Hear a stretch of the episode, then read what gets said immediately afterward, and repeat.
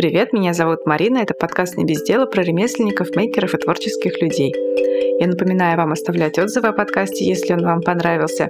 И спасибо всем патронам за поддержку, особенно Олегу, Ане Аниной, Анжеле и Любе. У этого выпуска есть видеоверсия, она доступна всем патронам подкаста. Ссылка есть в описании подкаста. Проходите, смотрите, подписывайтесь. Сегодня у меня в гостях Аня Халоша. Аня создает архитектурную вышивку и вышивку по мотивам работ художников-авангардистов и сюрреалистов. Аня, привет! Привет! Расскажи, пожалуйста, про свою вышивку, почему ты пришла именно к такому стилю работы и чем она особенная для тебя. Вышивкой я вообще увлекаюсь давно. То есть э, с детства я вышивала, но всегда вышивала по определенным схемам, то есть это были какие-то э, картины из журналов, то есть, соответственно, стандартно крестиком, стандартные какие-то мотивы, цветочки, пейзажи.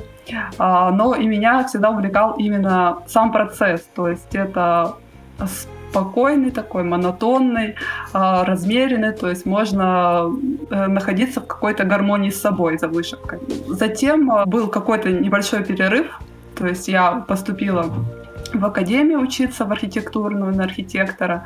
А, соответственно, времени заниматься вышивкой совсем не было. И лишь э, спустя какое-то время, когда я уже вот работала архитектором, меня опять потянуло за какое-то прикладное творчество. Мне захотелось э, начать вязать, шить, делать что-то своими руками. Я вспомнила о том, что когда-то я любила вышивать, захотелось создать какой-то свой проект. В интернете я наткнулась, а, не помню, на Пинтересте, на какое-то изображение, где вышивка была именно черными нитками. То есть это выглядело достаточно графично. Не помню изображения, какими-то контурами просто. То есть, а, в принципе, достаточно много таких изображений, где люди, пейзажи, тоже какие-то зарисовки и меня это очень сильно вдохновило, что вышивка может быть нестандартной, необычной. А, можно вышивать э, словно рисуя карандашом. Тогда я уже начала фантазировать, чтобы можно было извлечь из того, что у меня есть архитектурное образование, и я люблю вышивать. То есть я просто начала рисовать контуром какие-то эскизики. Первое, что пришло в голову, это были архитектурные ордера. То есть в институте на первом, на втором курсе мы э, очень много чертили в графике различных архитектурных элементов, и мне это безумно нравилось. И первое, что пришло в мысль, это попробовать вышить архитектурный ордер. То есть одна, одни из первых работ, вот, э, именно моих, это были вышивки ионического ордера. Она, конечно, была такая очень смешная. Я тогда пробовала разные материалы, то есть это разные ткани, на которых можно было вышивать. Соответственно, нитки тоже были разные по толщине. И эта работа была первым опытом. Затем я уже извлекла ну, какие-то моменты, то есть как можно было бы видоизменить, что подправить, что улучшить. Эта работа была подарена близкой подруге на день рождения. Она не знаю, с одной стороны, многие говорят, что первую работу нужно оставлять себе, но у меня как-то нету такого, что нужно все оставлять. Я все, что, с чего я начинаю, что делаю, у меня, в общем, все раздариваю. Ну и, соответственно, я вышивала вот архитектурные ордера, и горы. Это, наверное, такие первые работы. Как я пришла к вышивке именно художника? У меня подруга на работе подарила мне, ей, вернее, подарили раскраску, делала ее э, издательство «Татлин». То есть там были картины Малевича без света, просто в контурах, для того, чтобы дети могли самостоятельно их раскрашивать. У меня в памяти это отложилось. Я подумала, почему именно не попробовать вышить в графике эти работы, потому что просто линии, они смотрелись очень классно, и работа была узнаваемая, и меня потрясло, что художники-авангардисты, там, Малевич, Родченко, Татлин, если взять, часто были узнаваемы именно за счет цвета. То есть их яркие такие открытые цвета, плоскости, прямые линии. Сразу даже человек, э, не зная конкретно художника, он сразу говорил, что это авангард. Супрематизм уже э, реже кто говорит, но авангардисты, в принципе, авангард все знают. Конечно, многие путают между собой художников, но э, вот эти вот такие моменты характерные, они прям очень четко дают понять, что это вот, да, авангардисты. Я попробовала вышить моя, наверное, первая работа. Это была работа «Женщина с граблями» Малевича. Ну а потом я не помню, как очнулась, когда я уже вышла 7 картин. Да, то есть это как-то произошло все на одном дыхании. После Малевича... А, вообще изначально у меня была идея делать в одном экземпляре работы. То есть каждая работа должна была посвящена быть определенному художнику. Но после того, как я вышла Малевича и получила очень положительный отклик, то есть э, люди написали, что это очень классно, необычно, что они впервые такое видят э, и хотели бы приобрести такое. Я поняла, что это очень, наверное, не, неправильно в плане того, чтобы вышивать именно по, по одной работе. И решила, что это будет такая серия работ, посвященная вот именно разным художникам. Туда вот вошли это вот авангардисты, сюрреалисты, в общем, те художники, которые достаточно изображение достаточно простое. Скажем так, э, русских художников-передвижников Саврасова или там Шишкина я не смогу вышить. То есть мне нужны достаточно такие лаконичные и простые формы. Поэтому не, всех художников э, можно как-то адаптировать. У меня была мысль э, попробовать сделать по картине Ван Гога «Звездная ночь» но пока это остается в, в каком-то таком, не знаю, мечтании, и вообще я пока не понимаю, смогу ли я как-то именно адаптировать э, в своей технике, но почему-то да, импрессионистов захотелось тоже как-то попробовать адаптировать. Но пока это такая какая-то мечта на будущее. Ну, интересно, вот, это я тоже ну, не представляю, как это можно сделать без цвета. Ну, в, ну, Ван Гог просто, наверное, вот эта звездная ночь, что у него такие характерные завитки, и их можно было по какими-то штрихами сделать. Но так как э, прямые линии вышить проще, чем какие-то изогнутые, плюс у меня ткань, с которой работаю, это двунитка, или как ее еще называют, суровая бязь. У нее достаточно четкие переплетения. Такой какой-то хаос, который, например, вышивает цветными нитками многие ребята на льне, либо на хлопке, либо на одежде. Ну, в, в такой тоже манере, как импрессионизма, когда ну, ты, наверное, понимаешь, о чем я говорю. Там не нужно привязываться к каким-то плоскостям, там, ортогоналям, диагоналям и все проще воплотить. Поэтому у меня пока, в общем, фокус на, на авангард, на сюрреализм. Мне, кстати, было интересно, то есть у тебя не возникает сложности сделать именно идеально прямую линию? Нет, у меня еще мама вообще называет э, машинкой по вышиванию. Ну, то есть со временем это мастерство оттачивается настолько, что многие люди, когда берут работу э, вживую, они не понимают, как это сделано. То есть э, у меня ну, настолько мелкие стежки и настолько ровно, аккуратно получается, что люди даже, не говоря уже про экран, да, то есть вживую не, не могут найти эти стежки. Для меня это непонятно. Я говорю, ну как так? Ну вот, смотрите, переверните изнанку. То есть э, многие долгое время не понимали, что это ручная вышивка, думали, что это машина вышивка. вышивка. Да, я участвовала на различных фестивалях, и со мной люди спорили. Я даже брала образец э, незаконченной работы, где торчала иголка, и я людям прям показывала, что это действительно руками все делаю.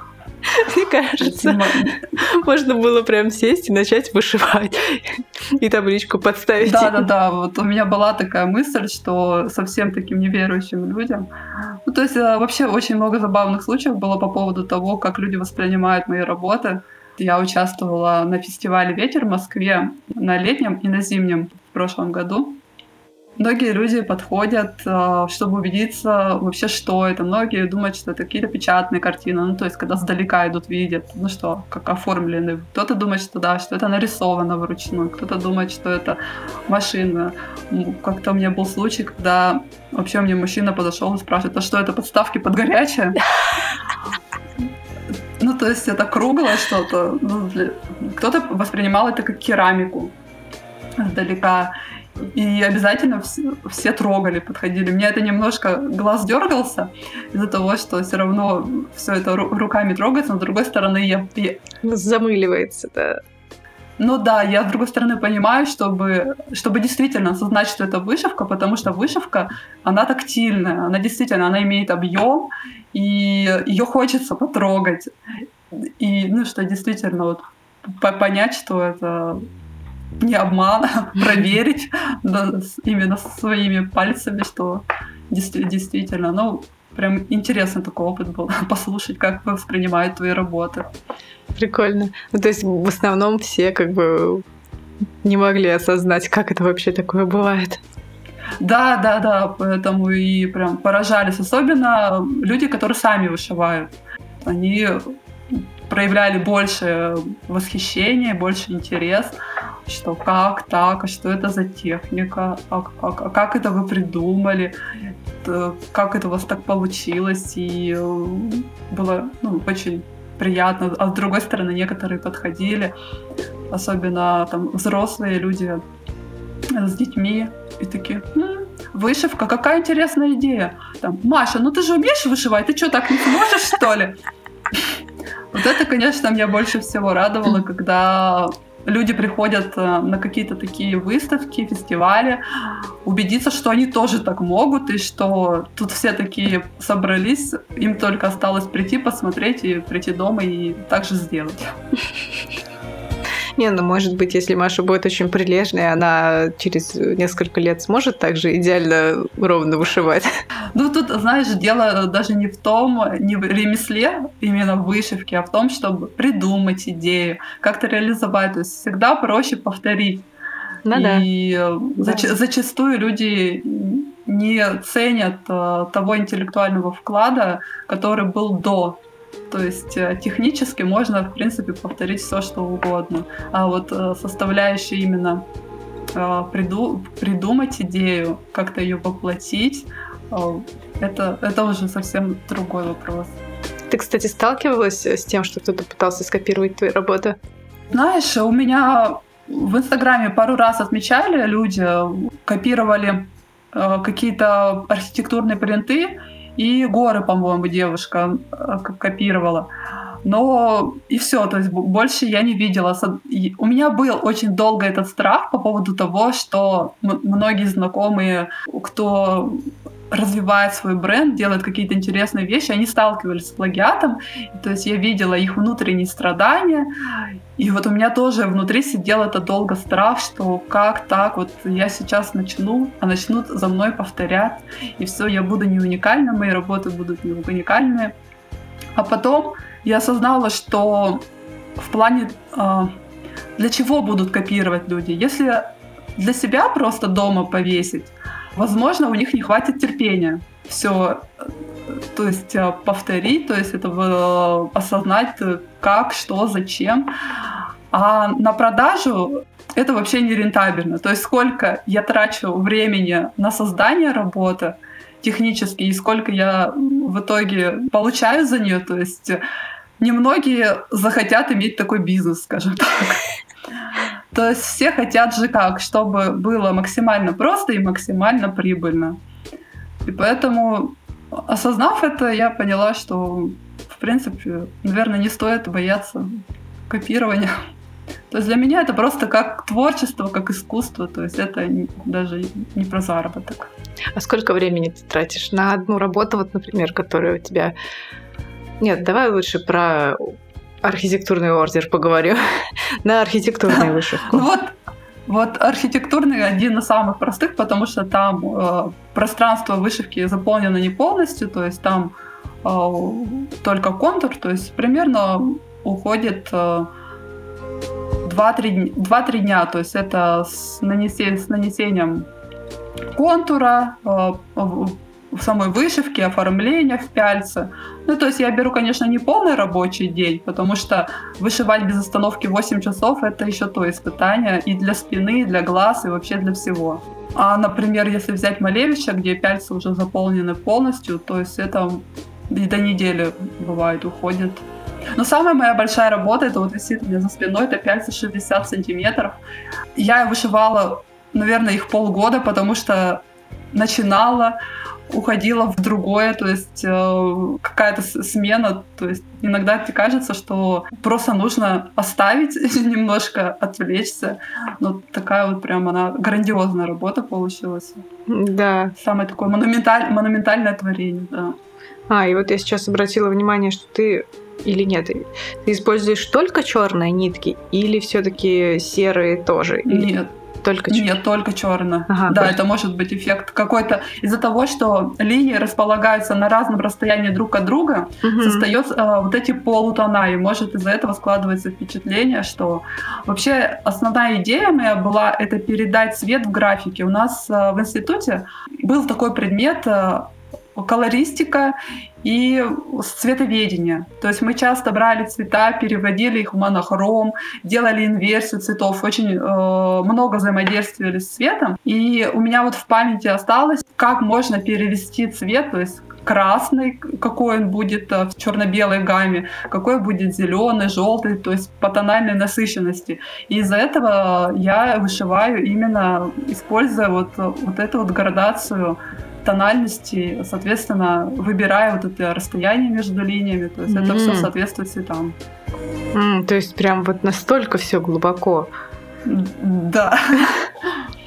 Поэтому это еще очень много занимает времени, анализ. То есть не просто там я беру и начинаю вышивать. То есть это подготовительный этап тоже занимает. Конечно, повтор работы идет уже быстрее, а вот ну, изначально понятно, да. первую работу Слушай, а когда ты делаешь, ну, подготавливаешь а, то, как ты будешь делать, какие расстояния, да, между линиями, то есть переводишь, грубо, грубо mm-hmm. говоря, монохром, ты это делаешь на бумаге или как-то в программе, ну, то есть как ты рассчитываешь, как, какие у тебя будут расстояния между линиями, как ты это фиксируешь? А, вообще, изначально, а, как все, например, если касаемо художников, то в программе я в иллюстраторе просто беру картину и отрисовываю контуры. Без цвета, без всего чисто контуры, какие-то ключевые моменты, чтобы их можно было перенести на ткань. Я перевожу там обычно либо там через стекло, либо пере, как-то пересвечиваю, чисто контуры. А цвет это уже в голове, то есть э, поэтому иногда у меня одна работа никогда не является полной копией другой. То есть все равно в процессе я что-то дорабатываю, что-то немножечко изменяю, невозможно сделать полностью одинаковые идентичные работы, как вот если задал программу. Но mm-hmm. это, мне кажется, особенность ручного труда. То есть это не программа машина вышивки, где у тебя будет стежок к стежку. То есть каждый раз у меня может где-то наклон измениться, где-то. Но и мне, с одной стороны, это приятно, что каждый человек, который купит работу, его работа будет уникальна. То есть она вроде бы похожа на предыдущую, но тем не менее у нее есть какое-то свое отличие такое характерное. Ну, будет отображать именно ценность ручного труда, главную в том, да, что да. работа уникальна. Круто, очень интересно ты рассказала. И да, как обычно, гораздо больше скрывается за работами, нежели это видно изначально на поверхности. А давай, наверное, перейдем к завершающей части. Расскажи, пожалуйста, о нескольких проектах, которые тебе нравятся или просто которые хочется сейчас поддержать. В последнее время я прям фанатею от ювелирных украшений. И э, мне очень нравятся два бренда. Один из них делает тоже девушка-архитектор. Ее зовут Лера. По фамилии, если честно, я правильно не знаю, как ударение. Либо она либо Трейгер, либо Трейгер. А, ну, в Инстаграме прям так и Лера Трейгер. У нее очень минималистичные, такие тонкие, ажурные украшения, безумно лаконичные. Она использует жемчуг, золото. Я мечтаю об ее украшениях и вообще восхищаюсь тем, тем что она делает. А, еще мне также из украшений нравится марка Тенгран. А, если в Инстаграме, то это 10.гран. То есть это Ваня Тенгран, а, ювелир.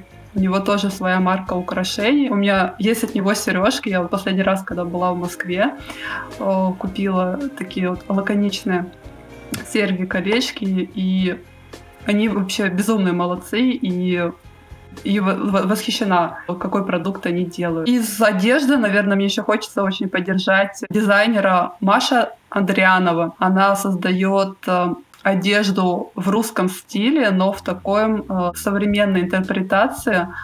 Это такой русский северный минимализм. Ого. Да, это у нее она использует э, благородные ткани, шелк, э, шерсть, э, ну, такие натуральные. И меня восхищает вот именно переработка вот этих э, старых э, костюмов вот именно на современный лад. То есть э, не, не дает э, забыть, откуда мы вот и поддерживает истоки. Меня история безумно тоже вдохновляет, и мне самой в последнее время хочется все больше и больше создавать работ каких-то э, связанных с русским стилем. То есть у меня есть серия наличников, где я вот э, еще вышивала лемех, орнамент, и вот в последнее время мне еще, да, хочется как-то углубиться в эту тему. Я уже себе заказала там несколько книг по истории русского костюма, и вообще хочется что-то создать именно связано с нашими русскими корнями. Спасибо тебе, что согласилась поучаствовать в подкасте, что рассказала о себе. Теперь мы знаем, что твоя вышивка на самом деле очень трудоемкая. Это и так было понятно, но теперь еще больше стало понятно. Спасибо за рекомендации. Я ссылки на всех оставлю в описании подкаста. А ссылку на Анин Инстаграм тоже оставлю в описании подкаста. Пожалуйста, загляните, посмотрите ее работы, поувеличивайте фотографии, особенно те, которые крупным планом. Это очень залипательно, я уверена, вам понравится. Спасибо всем, что дослушали подкаст до конца. И я напоминаю вам, что у этого подкаста есть, у этого выпуска есть видеоверсия, она доступна на Патреоне. Если вы подпишетесь, вы сможете посмотреть видео и поддержать подкаст. Всем спасибо, пока. Пока.